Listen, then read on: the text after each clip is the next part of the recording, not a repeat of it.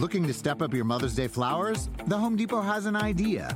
Let Mom's Green Thumb do some digging with colorful flowers, pots, and premium soils to bring out the most in her patios, walkways, and gardens. Right now, get Vigoro potting soil just $8.97 for strong, healthy, vibrant plants, indoors and outside.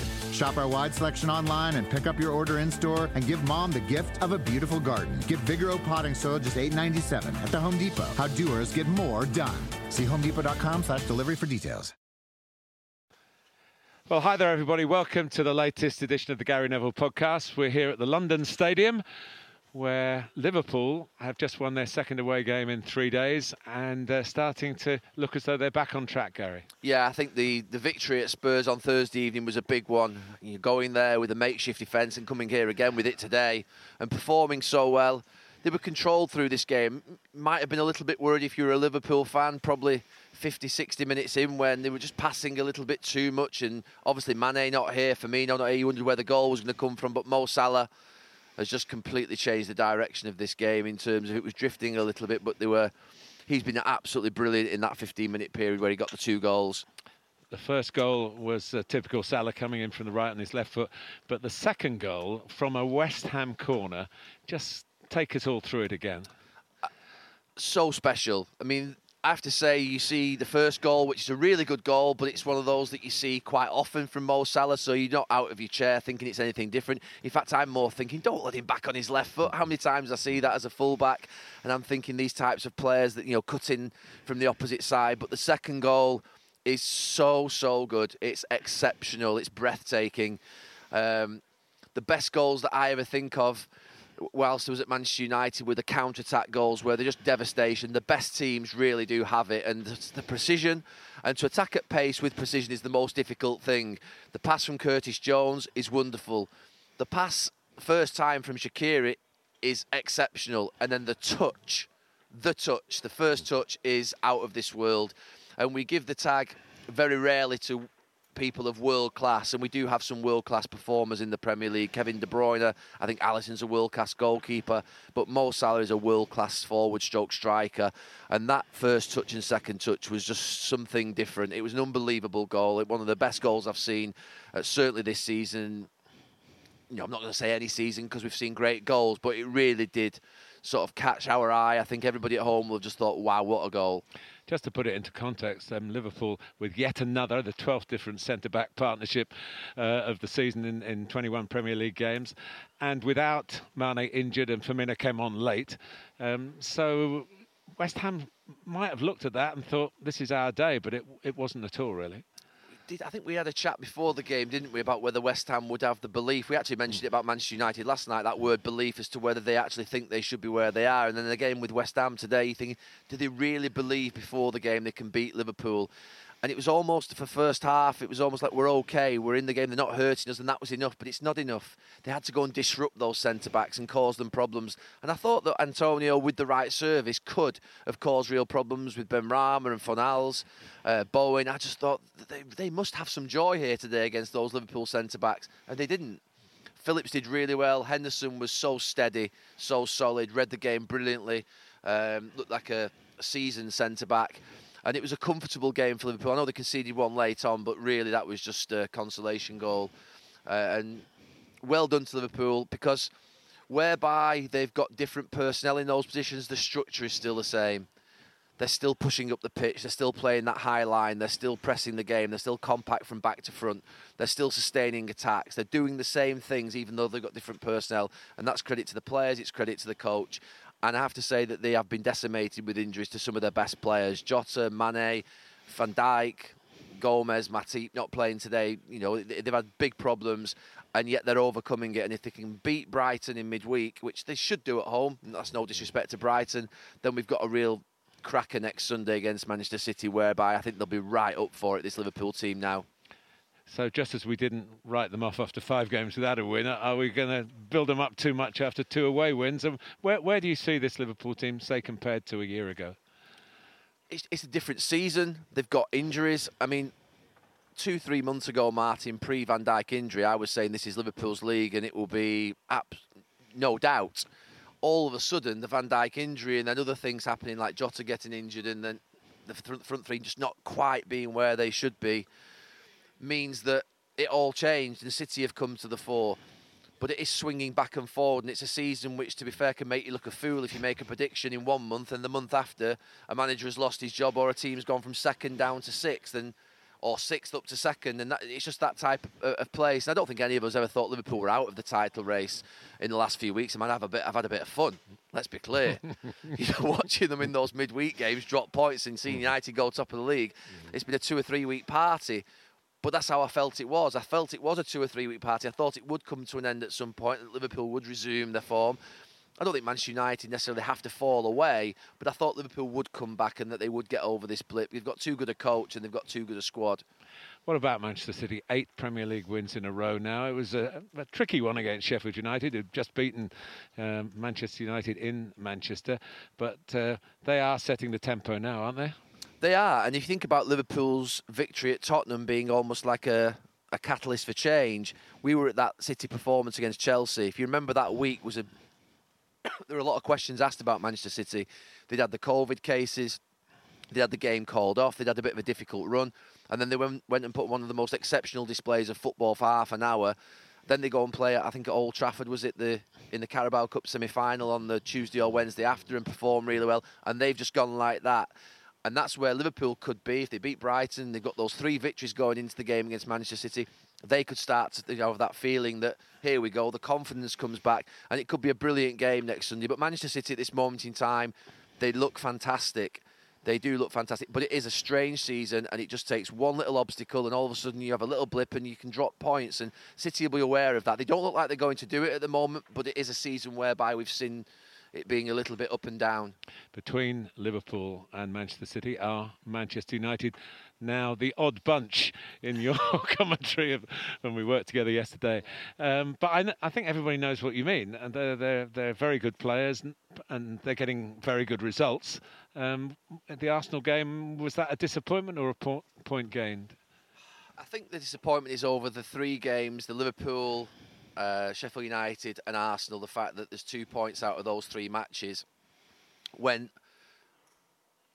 the Liverpool and Arsenal games they they were there for the taking, and I, I had this debate with I think I, I, saw, I, saw, Roy and Jamie's piece last night about why didn't they show more belief? They haven't got it yet. They haven't got the mentality of a champion team, and it's difficult just to have that from being eight weeks ago thinking that the manager's in trouble after the um, the, the, defeat to Leipzig and then going out of the Champions League to all of a sudden eight weeks later transferring that mindset into we're a champion team. They're not like Liverpool. They haven't won the title. Of those players. They're not like Manchester City. They haven't got titles in the bank. They haven't got that experience to be able to draw upon. And I get the bit where you would say, well, okay, you're there, go for it, take it. It's a strange season, but they just haven't got it. We didn't think that 10 weeks ago. We didn't think it 10 days ago. So when we're seeing them in games not quite going for it, it's disappointing and I share that disappointment. But it isn't surprising. It's not. It shouldn't be surprising to any of us because we didn't think they could do it. So when when they don't do it, let's not be shocked. You know, it's mm. just disappointing that they're not quite there yet. But I accept it; they're not quite there. I wanted at the start of this season, as a Manchester United fan, Manchester United to get close to Liverpool and City. If you could say to me in another two or three months they're sat in between Liverpool and City, I'd be absolutely delighted because that is big progression. They've been masses of points off them in the last two or three years. They've been nowhere near I mean, I call them an odd bunch. They're an odd bunch because they don't put really good performances together over long periods of matches. They play for 10 minutes and then they go away for 15 minutes and then they sort of drift away and the game drifts along and then there's a moment where they go one down and then they come back and then it's just odd. It, it, you watch them, it's odd and you, th- you see patterns of teams develop, but are very few patterns with the Manchester United team. And that's maybe a little bit because of the fact that they do rotate more. I think they, you know, Ole Gunnar Solskjaer seems to rotate four or five times in midweek and then changes again at the weekend, and maybe that consistency isn't just quite more there. Than, more than most other Premier League managers. He does, he does, and that's a good thing. I mean, he's mm. he's got that from the Sir Alex Ferguson era, where trust your squad. Trust your players, trust your squad. And I do think he's got a number of players whereby if you see the Liverpool front three, the drop off is huge.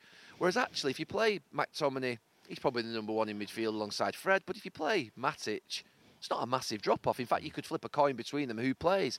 I think the same with Van der Beek, Pogba, and Fernandes. Fernandes is number one, but actually the drop off to Pogba is. Oh, Pogba's equal probably at times. And the same with Greenwood, Martial, the same with Rashford and Cavani, or you know, th- there's not that massive drop between all the players, and there are so, there are a couple of them that have to play. I think that Matt Maguire has to play. I think he's one of them. I think Fernandes plays, but the rest of them you can rotate without that bigger drop off. Luke Shaw has to play now. Luke Shaw now, yeah. Even Yeah. though Telles has done well, I think in the mm-hmm. game against Sheffield United. But you're right, Luke Shaw stepped up to a level, so they miss him when he doesn't play because he drives forward down that left hand side. But I just think Manchester United they are an odd bunch. They're getting better. And I think the fact that over the last few weeks we've got excited and it's been fantastic to see them sort of emerge at the top of the league. It's really important now they concentrate that Manchester United group of players because they're in the midst of a, a run that could be a little bit difficult. They've got to get back to winning ways, or else that three games could turn to four, could turn to five, and before you know it, they could be back down where Tottenham have fallen or Chelsea. At times this season, we've said Tottenham and Chelsea could challenge for the league, mm-hmm. and within three or four weeks, they're down in fifth or sixth, and you think, what's going on? Manchester United have got to make sure now they demonstrate some consistency. They were always going to drop points at times, and it's been disappointing this last week or two that they haven't had that belief. But I'm not surprised by it. None of us thought they had the ability to win a league, so now that they're not demonstrating that ability, I'm not shocked. I wish they would. I wish they had it, and it's there for the taking because the other teams are not obliterated, but they're, they're, weaker. City and Liverpool are weaker, so why not go for it? And I'm sure they are, but there's something just missing, and that's why I call them an odd bunch. When you need mealtime inspiration, it's worth shopping Kroger, where you'll find over 30,000 mouthwatering choices that excite your inner foodie. And no matter what tasty choice you make, you'll enjoy our everyday low prices, plus extra ways to save, like digital coupons worth over $600 each week. You can also save up to $1 off per gallon at the pump with fuel points. More savings and more inspiring flavors make shopping Kroger worth it every time. Kroger, fresh for everyone. Fuel restrictions apply. With the Wells Fargo Active Cash Credit Card, you can earn unlimited 2% cash rewards on purchases you want and purchases you need. That means you earn 2% cash rewards on what you want, like season tickets to watch your favorite team, and 2% cash rewards on what you need, like paying for parking. That's the beauty of the Active Cash Credit Card. It's ready when you are with unlimited 2% cash rewards. The Wells Fargo Active Cash Credit Card. That's real life ready. Terms apply. Learn more at wellsfargo.com slash activecash. We're talking before Tottenham's game this evening, by the way, because they, they, they, could bring a story that we can't obviously comment on. Um, one story I've got to ask you about is Frank Lampard leaving Chelsea. We haven't done a podcast since that happened. Uh, what was your take on that? I think because of the rumours that had come out of Stamford Bridge and into the media a week before, it wasn't really the shock. I think once you hear those rumours, I thought initially would get more time uh, just to let him let them settle in, but then you can't be surprised at Chelsea. I go back, Martin, to that. Uh, you were there, I think, in Napoli eight, nine years ago when Villas-Boas had picked a team in the afternoon of a Champions League game and he'd left out. You'll remember, I think they left out Frank Lampard, Michael Essien, and another big player at that time. And I remember the Chelsea players at that time ringing up members of the media and trying to get him out. And Frank was part of that group. And it's been really a brutal football club for managers for many, many years. And Frank's suffered that brutality last week. So he should be the least of all surprised because he's seen it when he's been at the club, when Villas-Boas has sacked to Scolari and all the rest of them that have come and gone. Not surprised, but hurt, I would guess. Oh, he'll be hurt and he'll be disappointed, but I hope he's pragmatic about it in the sense that it's not a reflection upon him, in the sense that, you know, every manager at Chelsea gets sacked before they probably think they should. They don't get the time that they all think they should. That's what happens. It's an immediate, you know, it's a club that has a model that's worked. And he knows that model. So for me, I never shed a tear for Frank the other day. Sometimes I feel really sorry for managers, but actually, I feel Frank's had a massive experience. He's had a great experience at Derby. He's had a great experience at Chelsea. And where he's at now in his managerial career is that he's a lot further ahead than most English managers have been. And that's a real positive. We should not look upon Frank Lampard in any way, shape, or form as being further forward in his managerial career. Better for it. And in his next job, he'll have more experience. He'll have you know, more, more ideas. He'll have more ways of dealing, different ways of dealing with people. We've got to try and build up young managers' careers to a point whereby they become experienced, so they can get to this level of you know, Jurgen Klopp and Pep Guardiola and these types of exceptional coaches. Brendan Rodgers is doing it at, at Leicester. Doing a fantastic job, but he's had many good jobs along the way, and he's been sacked, hmm. he's been let go, and he's had difficult moments. And Frank's just got to make sure now that the next club that he picks is a good one. That's the key for Frank Lampard.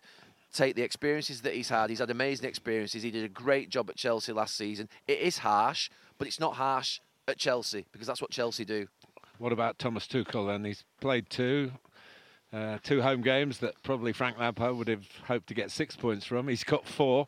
Uh, they've not conceded a goal. He's made some changes. Alonso's come back in from the cold and scored a goal. Um, you know, do you have an, an impression of what kind of football he'll bring? The first thing to say is that I, I was critical, and you know, on this podcast a few years ago about the quality in the Premier League. However, the minute that Jurgen Klopp, Pochettino, uh, Jose Mourinho, Pep Guardiola. Now we've got a new coach at Chelsea. When you bring the level of coaching, the quality rises, irrespective of whether we've got the biggest uh, transfer fees the quality of the coaching rises, the quality of the player rises, and I think that the addition of top quality coaches in the Premier League should be the absolute must, more than the players, because I think it, they'll get the, they'll get the level out of the players. We've seen Jurgen Klopp do that at Liverpool with a net spend that's modest compared to some of the clubs in Europe. So for me, the addition of another top coach into the English game is good you know, we want to see that balance, don't we? We like the idea of Ole Gunnar Solskjaer getting a chance, and John Terry's now at, at Aston Villa, and Michael Carrick's at Manchester United, and Frank Lampard was at Chelsea, Steven Gerrard at Rangers. There was a there was a time in my first few years out of football where it looked like the media and the pundit analyst route was the was the, the only way to go. However, now we're seeing a lot of players. My brother's now obviously management for the last few years.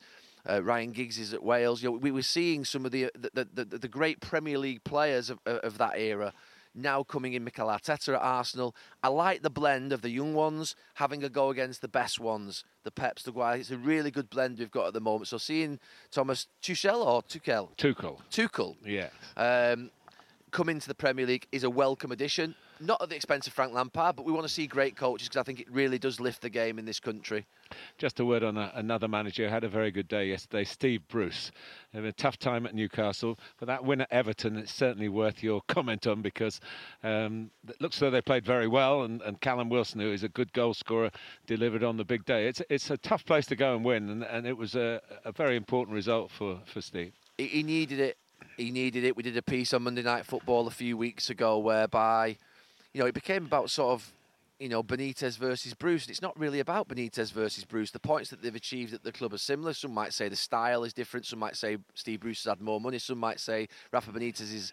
I said Rafa Benitez is a sort of coach that's been at the very top of the game, and you know Steve Bruce obviously would be on less money and less expectations, so it almost equals itself out. But for me, Newcastle's problems are not down to the manager; they haven't been for years. And the biggest problem that I've had with Newcastle in the last six, seven, eight years doing the commentary when I've been going up there, probably is my experience of going to Newcastle are that it's a it's the most passionate, one of the most passionate places to go and play football, watch football. So when you see some of the stuff that's been served up in the last seven or eight years, where it looks like the fans are beaten before the start of a game, it looks like the players are a little bit lethargic, and that energy's not in the stadium. They need the energy in the club and that isn't going to change through a manager manager coming in or a manager not coming in. So I think that Steve Bruce, to be fair, he gets a bit of a tough gets a bit of a tough ride at the moment, and um, yeah, I think that they are where they probably would be under most managers. Newcastle fans will disagree with that. I know. I know they'll disagree with that. They think they should be doing better. But Newcastle fans should always think they should be doing better. But the major thing that will need to change at Newcastle will be the ownership to really drive that club forward. Because once you have that energy in the club, the energy comes from the top. And if the energy's not there at the top, you really are struggling. The energy has come from across from me here, from you. Thank you for keeping me energized. And I want to say we got some great news before the game because you told me some great news about you having the vaccine uh, last week. Tell us about your experience because you're the first person that I've met actually that's uh, had the vaccine. I qualified through age, which is not something I'm particularly proud of, but I suppose it has through its ex- advantages. It should be through excellence. it was a very easy experience. It was just like any jab going to um, going on a holiday if you have to have something for a particular country. Very well organised by the National Health Service and by Public Health England. Um, no delay. One really important thing: they give you 15 minutes afterwards just to make sure you're okay. No adverse reaction. I had absolutely no reaction at all. Eight days ago, feeling great. And to be honest, I was a bit, like a lot of people in this country, a little bit concerned. Yeah, has it been developed quickly, too quickly? Um, but I realised when I got there it was my responsibility to have it, not for just for me, but for obviously mixing in the community. We're lucky enough to be out and about in the difficult times at the moment. And when I came out, having had it, I felt very good because I thought it was the right thing to do. And I would uh, say to everybody who's faced with this decision, and it is a personal decision, everybody has the right for their own choice. From my experience, do it.